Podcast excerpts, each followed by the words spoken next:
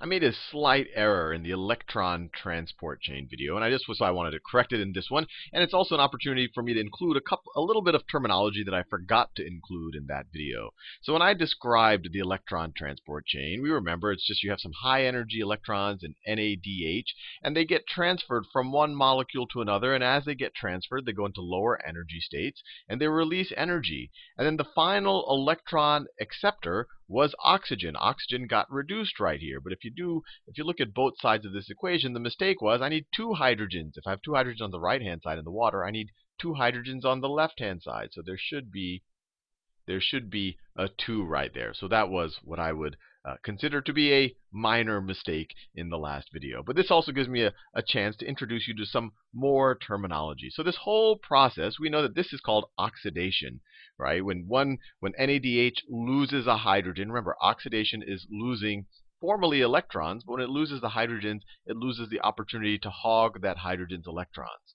So we this whole process of the electron transport chain is one molecule after another getting oxidized until you have a final electron acceptor in water. So this is obviously you could call this oxidation, you know, just very generally.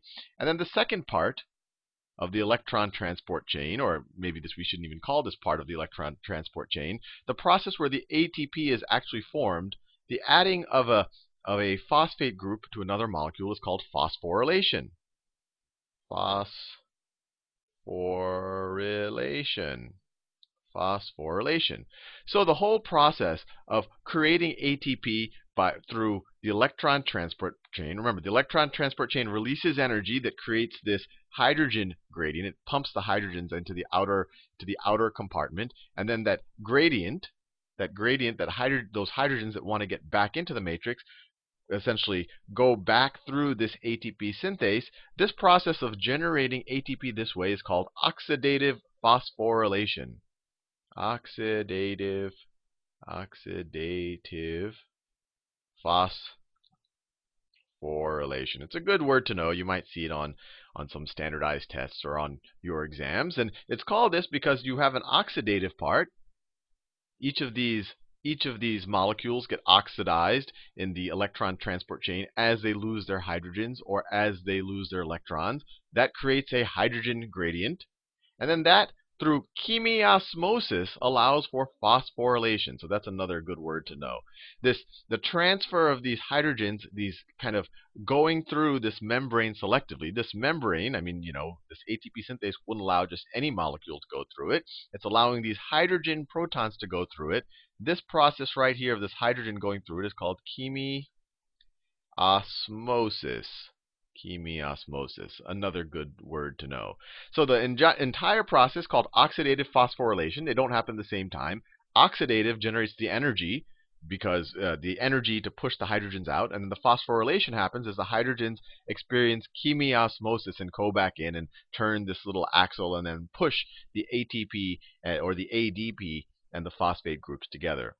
And then you can contrast that with substrate substrate phosphorylation, since we're since I'm in the mood to introduce you to terminology.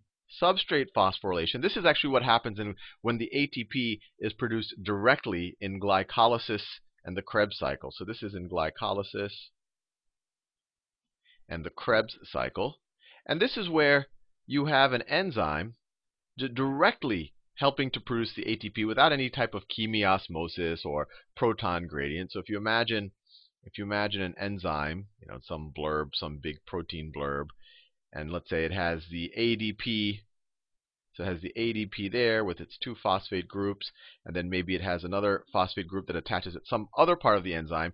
This enzyme facilitates without any kind of chemiosmosis or oxidation. It facilitates probably in conjunction with other other uh, other energy releasing reactions that maybe are occurring at other parts of the on other parts of the enzyme. So you know maybe you have a you can imagine a little spark right there, and then that twists the that twists this, this entire enzyme. This isn't exactly how it might work, but it's a good idea. And then these two things maybe get pushed together. When it's just an enzyme without any of this chemiosmosis that's driven by oxidation, like we learned in the electron transport chain, we call this substrate phosphorylation. And then the substrates are just the things that attach to the enzyme and have something performed on them. So anyway, hopefully you found this little video mildly useful.